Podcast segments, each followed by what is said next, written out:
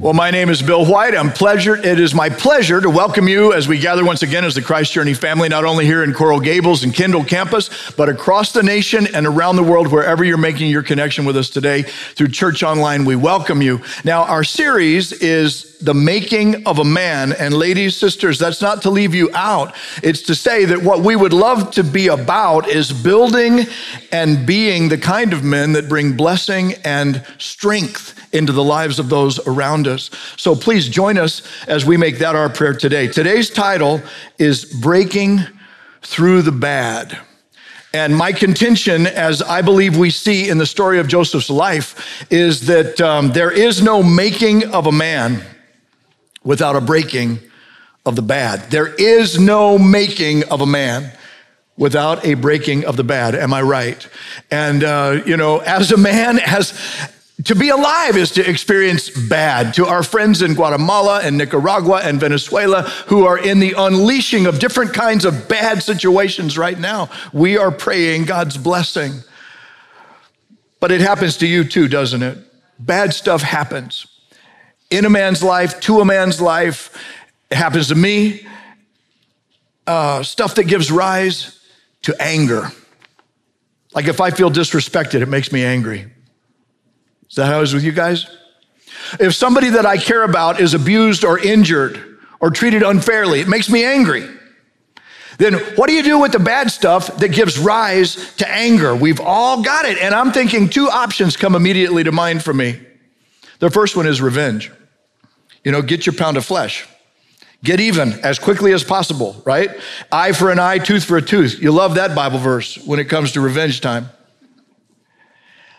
Revenge means this to inflict some harm on someone for a wrong suffered at their hand. And you know, even Jesus' disciples, James and John, they were leaving a village one day that had rejected Jesus, and they said, Hey, Jesus, you want us just to call down some lightning and incinerate them? I mean, that's revenge. Payback for uh, stiff arming Jesus.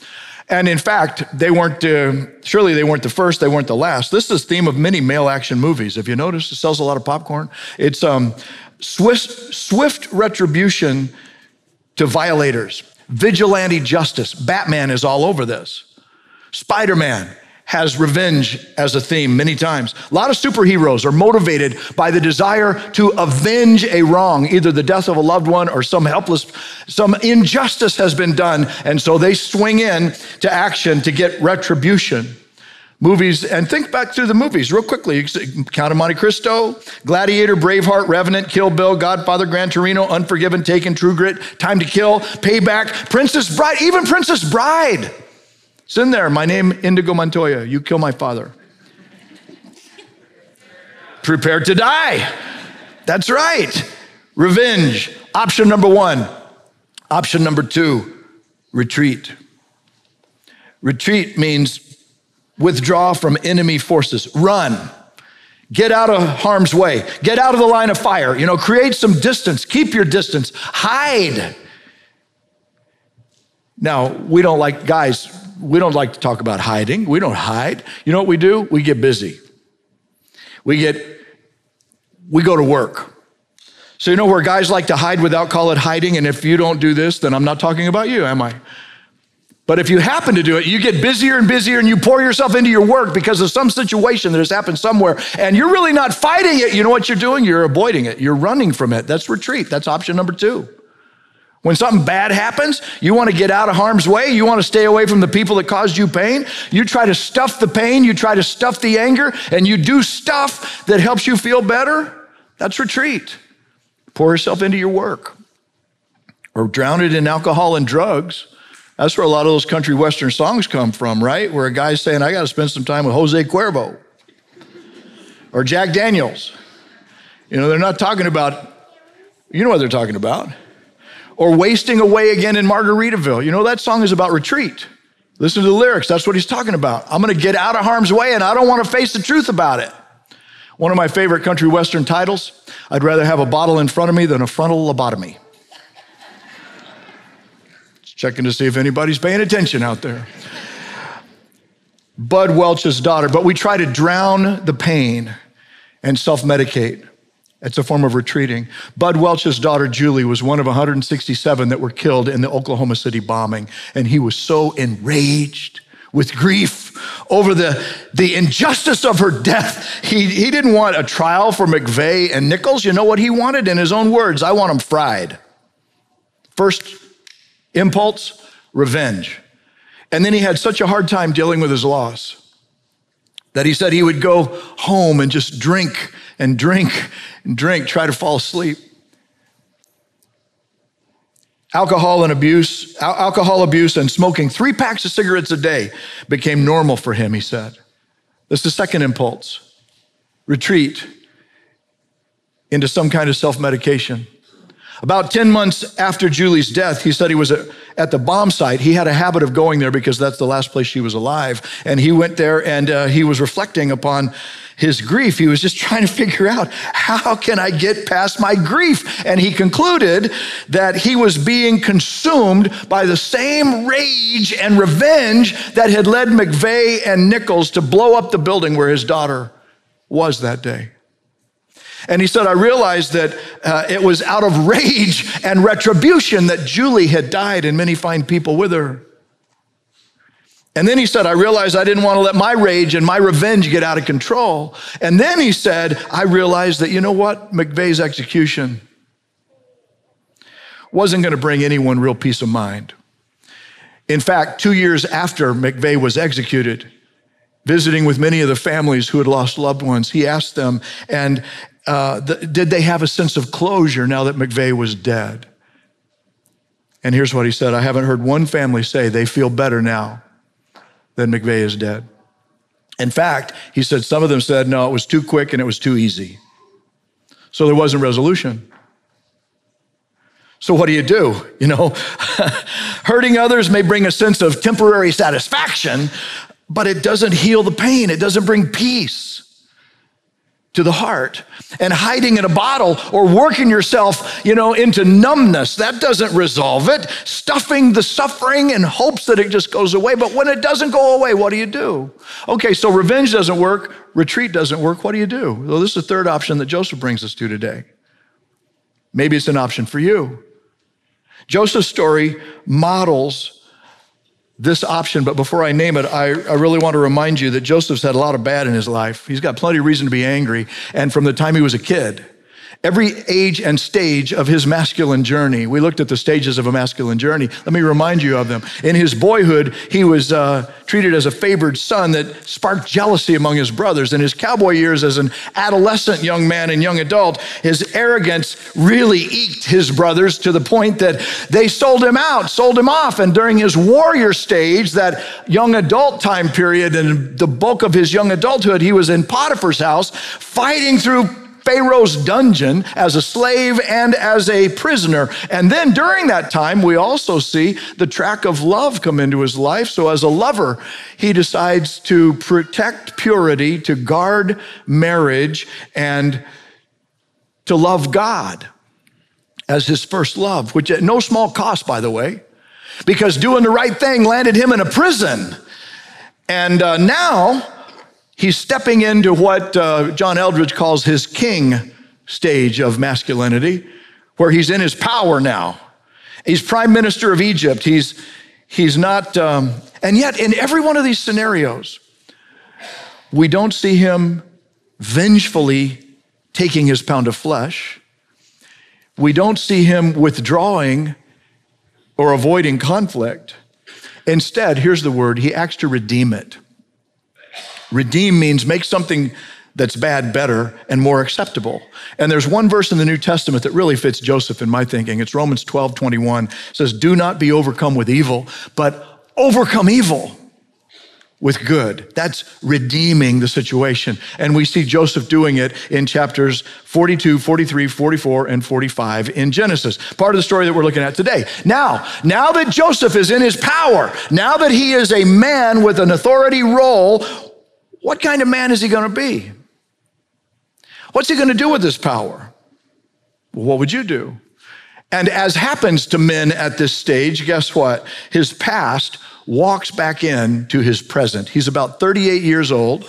This is kind of a, uh, a midlife opportunity really presents itself. His past, all the stuff from back there, is now suddenly present right here. And the famine has made people desperate. The surrounding nations are turning to Egypt for food. And one of those nations is Canaan, the people of Jacob, his father. The family tree lives in Canaan, and he hasn't seen them for 21 years. 21 years. And the last day he saw them was when his brothers kidnapped him, stripped him of his fancy clothes, threw him in a well, and then sold him as a slave to a passing caravan. 21 years ago, that has happened. And now, for 21 years, Joseph has had the opportunity to think if I ever had the chance, what would I do? If I see him again, if that opportunity ever came, what would I do? Now, 21 years, Jacob, his father, has been grieving, refusing to be comforted, like Mr. Welch, who had lost his daughter. 21 years. Have you ever lived up close to somebody who's angry at their loss? 21 years it's been going on. And now it's the second year of the famine. His brothers need food. So Father Jacob sends them to Egypt to get some. Now, what are they thinking on the trip? It's a 22 day trip, one way. What are they talking about? Well, we know what daddy was thinking before he sent them because he said, You know, you 10 guys are going, but not Benjamin. Joe's little brother's not leaving. You know, he's all I got left of Rachel and my son Joseph, so he's not going with you. So dad's fear and dad's grief is still very present. In fact, he's brought it right up there where they can all see it. So, what are they talking about? I guarantee you, one of the things they're talking about is what they did to, the, to their brother because, you know, they've been keeping that secret for a long time. Their guilt, their shame, their regret, and now there it is. And maybe, maybe they're wondering on that trip, you know, I wonder if he's still alive, you think? Hey, if he is, what are we going to do if we see him? And that could, that could be awkward. Well, as it turns out, all food requests in Egypt go through Joseph. Verse 6 Joseph was now governor of the land, and he was the one who sold grain to all the people. And when they come up to get their grain, to buy grain, Joseph recognizes them, but they don't recognize him. Now, I imagine it's because he looks a little bit differently than he did as a 17 year old. And a 17 year old Hebrew who is now dressed like a 38 year old Egyptian prime minister. And they, the last place they would expect to see him would be like that, but he recognizes them. Verse 6 says, When Joseph's brothers arrived, they bow down to him with their faces to the ground. This was Joseph's childhood dream coming true, right? But Joseph instead accuses them of spying. I know what you really want.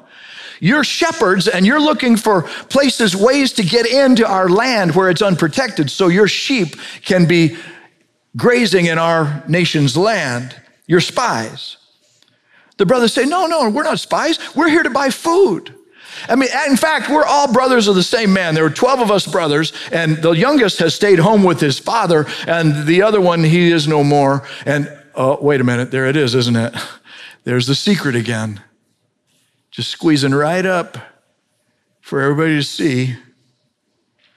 Joseph says, No, you're spies. I know. And if you want to prove you're not, here's the test.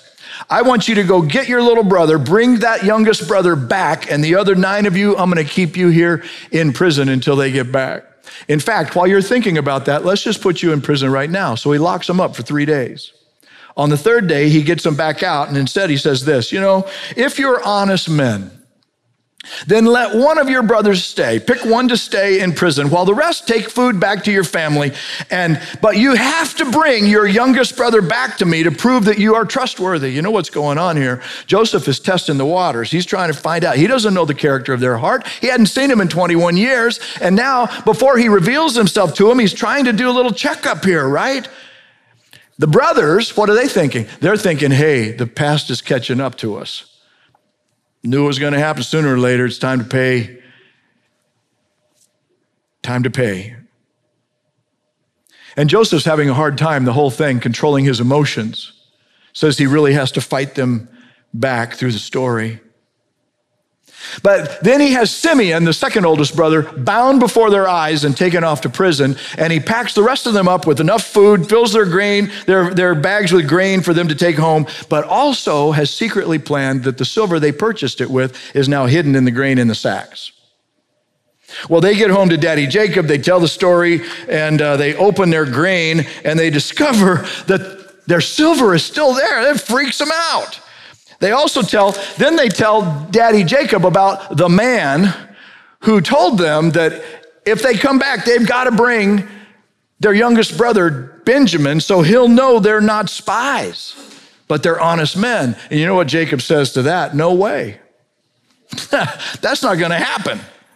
Verse 38, I've already lost your brother Joseph and I will not lose him. And so as chapter 43 opens up, guess what? The family's eaten through all the food. The cupboard's bare now. They got to send him back to Egypt to get more food. Daddy says, Go on back to Egypt, or Poppy, or Father, or whatever you call.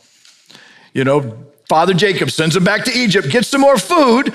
And at that point, Judah, one of the other brothers, stands up and says, Hey, remember, Dad, uh, the man told us, Don't come back unless your brother is with you, your youngest brother.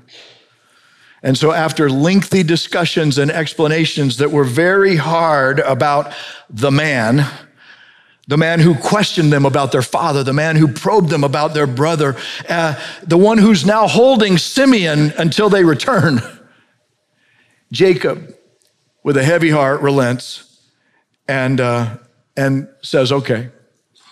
And he loads them up with gifts and with money, and he, he sends them to go see the man. Verse 14, may God Almighty, that in Hebrew that's El Shaddai, may God Almighty grant you mercy before the man.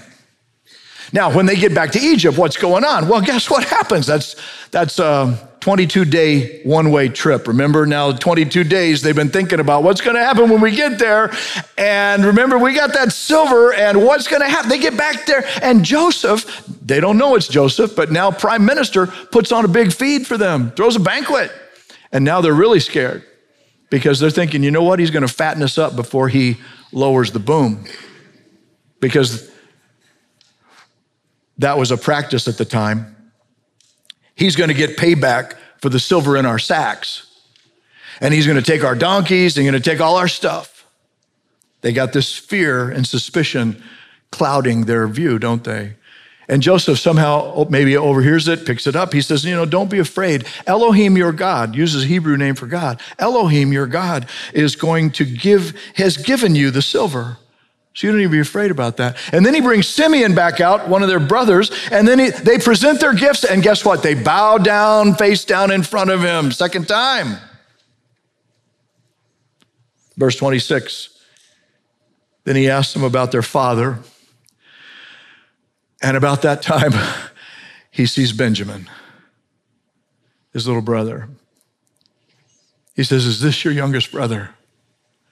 And it's too much for him. You know, as he blesses him, he can't hold back the tears. And he has to excuse himself and go regain his composure in another room. I think the, the older brother's probably saying, What's with him? you know, what's going on? I don't know. But then he comes back after he's cleaned his face, comes back, and Joseph sees to it that on the table before them at the banquet, that Benjamin gets five times as much food as the other brothers. It's a test, isn't it? It's a test of jealousy and cruelty. Are they still going to be picking on the little guy who's shown favor?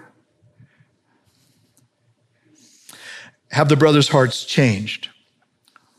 Or are they still jealous? And then the next day, all their sacks are filled with food, with grain, as much as they could carry, and sent on their way back to go back home that 22 day journey again. And just as they're getting outside of town, the steward comes out from the prime minister and says, Hey, hold up. Why would you repay such good with evil? What are you talking about? Oh, you stole my master's silver cup. No way. If you find it in our stuff, whoever has it's going to die. And the rest of us will be your slave.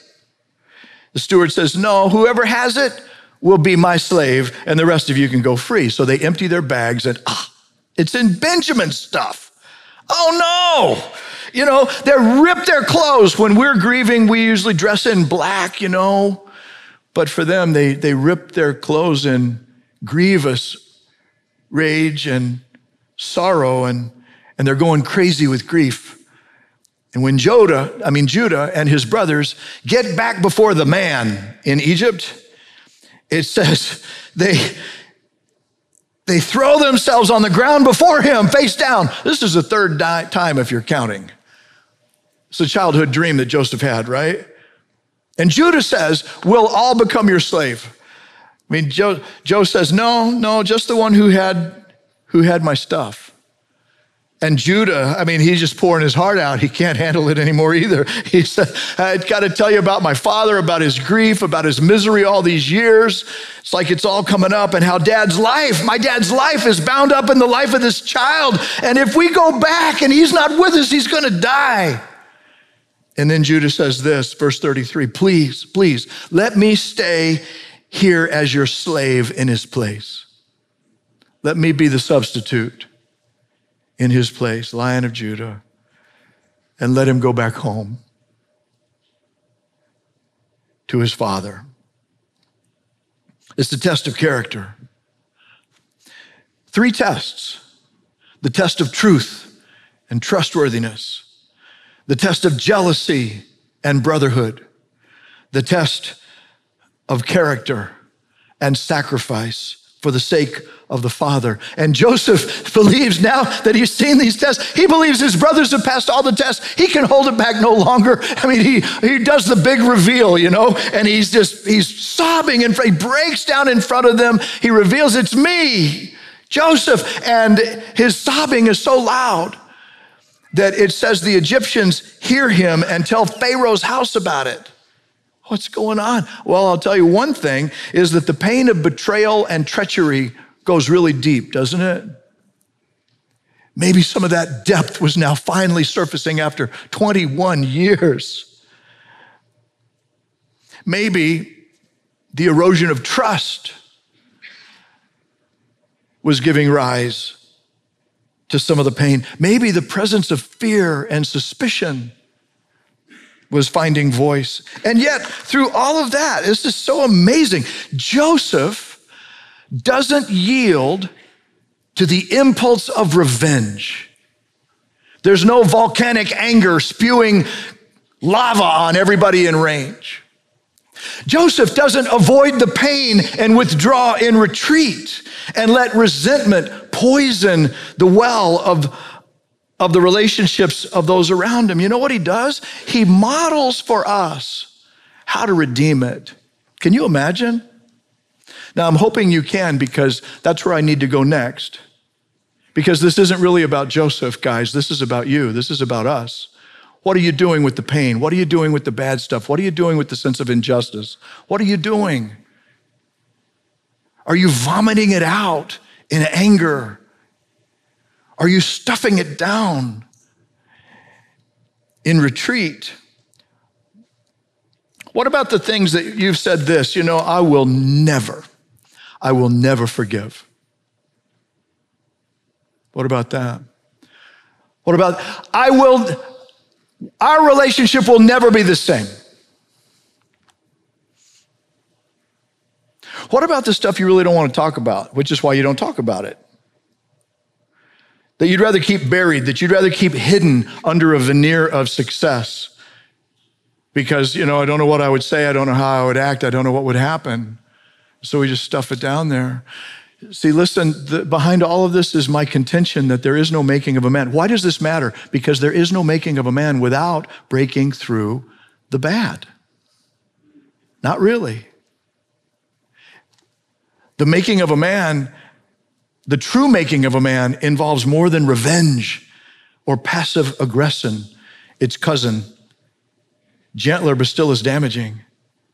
The true making of a man is about more than simply learning how to hide well in your work or in a bottle or some kind of avoidant retreat. No, the true making of a man, true men are made when they step into their power and they face their fear, they face their scars, they face their nightmare, they face their ghost.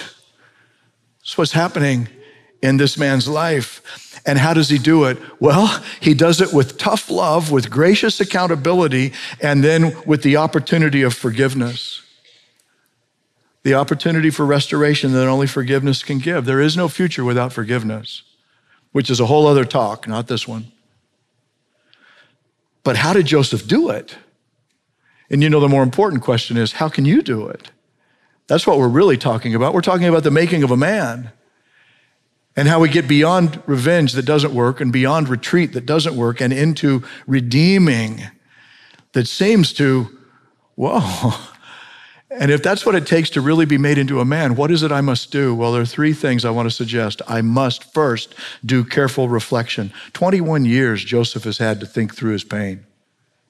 So maybe the first thing you need to do is give yourself a little time. You don't just turn the page on this one.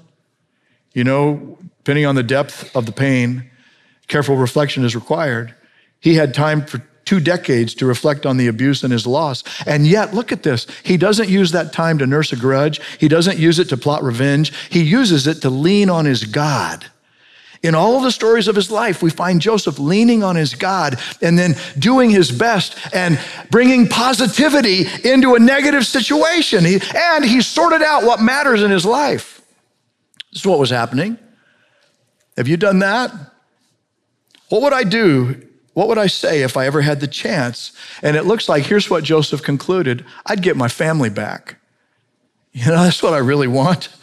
I'd try to get my family back. I want to see my dad again. I want to see my little brother again. You know, that really means more to me than holding on to my anger or than letting vengeance have me. Have you done more with your pain than nurse a grudge? Then rehearse the grievance. Have you discovered yet, brothers, that, um, that there is a priority in God that is greater than the injustice that you've suffered? I think that's where Joseph is landing.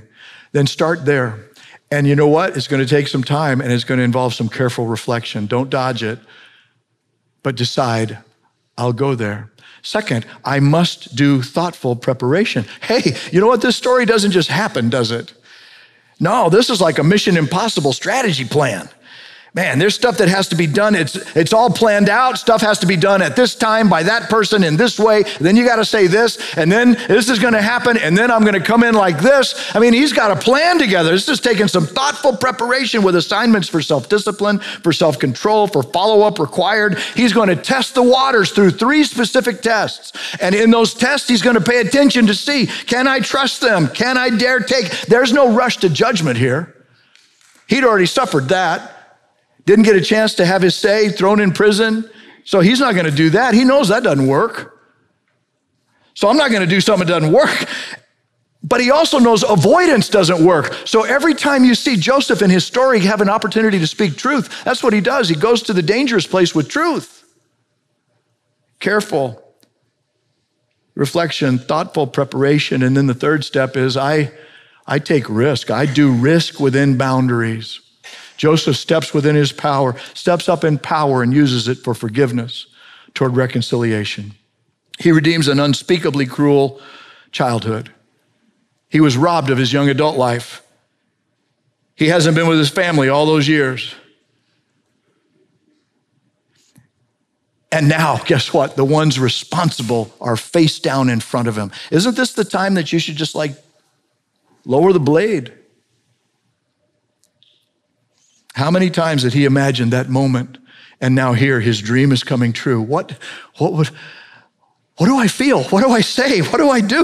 And, and, actually, it tells us he's overcome. He's so caught up in a greater reality than his childhood dream. He's caught up in a greater value than what he thought would be worth so much to him. And now he's actually got a greater vision that has come to him from God in the making of a man of character.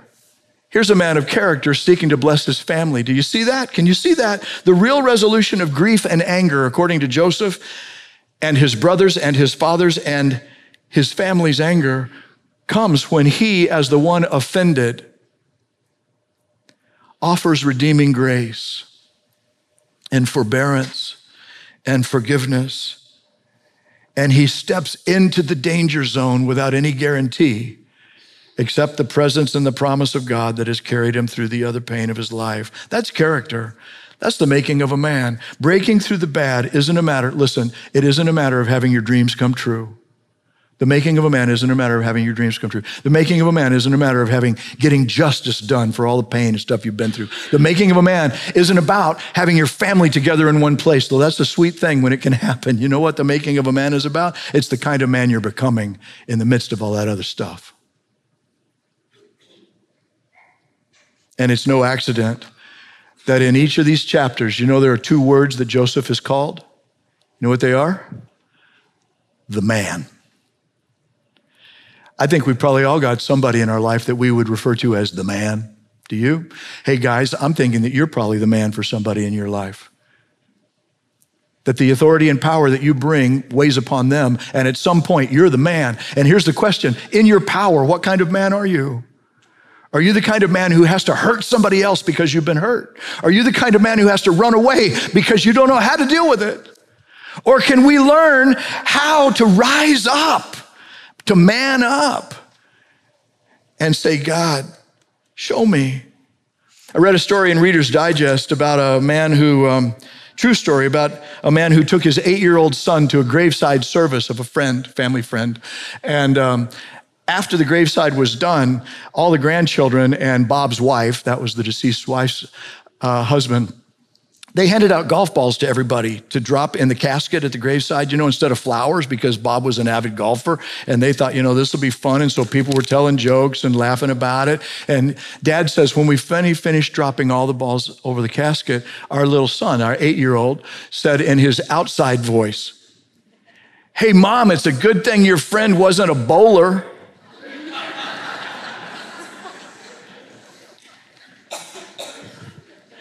You want to know what they're going to be saying about you at your graveside? You're already preaching your own funeral right now. You're already doing it. You want to know how they're going to mark the impact that you're having? It's already happening in the choices that you are now making about the only life you have.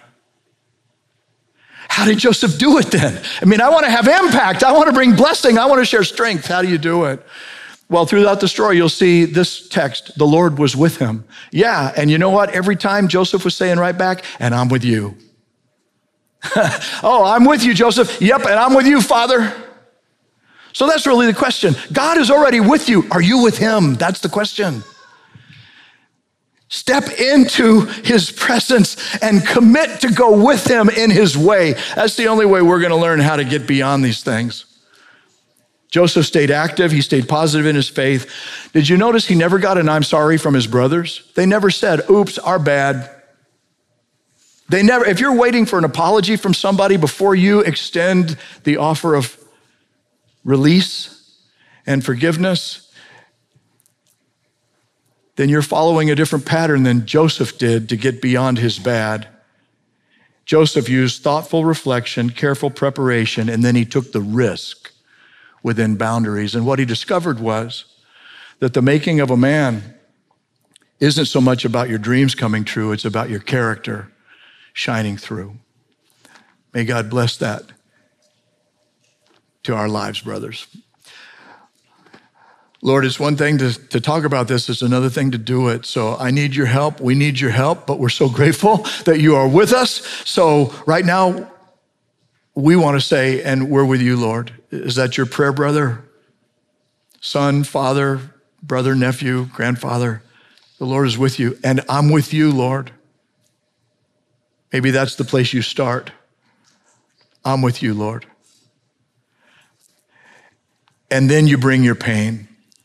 And then you bring the injustice. And then you bring the betrayal and the treachery and the hurt.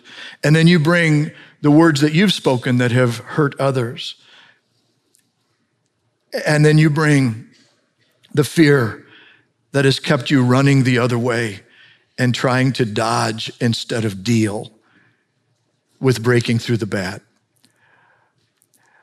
Lord Jesus, we thank you that on the cross you have done for us what we could never do for ourselves. And we pray that the mercy, the kindness of your mercy would flood every wounded place in every brother's soul today. And we lean your way, Lord, for that healing right now. And perhaps for somebody, maybe you, this is the first day of your new life in Christ, and you'd like to begin a life of peace and joy and pushing through the bad. It can all start with a prayer like this Lord Jesus, come into my life, forgive my sins, fill me with your salvation, with your spirit, and now lead me to become the man you would have me be as I turn from my way to follow your way. Now, if you prayed that prayer with me, as our heads are still bowed for a moment longer, I'd like to invite you to raise your hand if you would let me ask God's blessing upon the next steps of faith that you take. Would you just raise your hand and keep it holding for a moment so I can look around the room? If you're joining us online, there's an orange banner there that you can click. Thank you, sir. To my right, I see you by, by the aisle. Amen. And then toward my far right again, right there in the middle and toward the back. God bless you. Thank you, guys. God is with us, and we're saying, and Lord, we're with you. Lord, for these brothers who have, by uplifting their hands, have said, My heart is open, we pray that you would assure them of your Spirit's presence according to your promise, and that whoever calls upon the name of the Lord shall be saved. In your name we pray. Amen.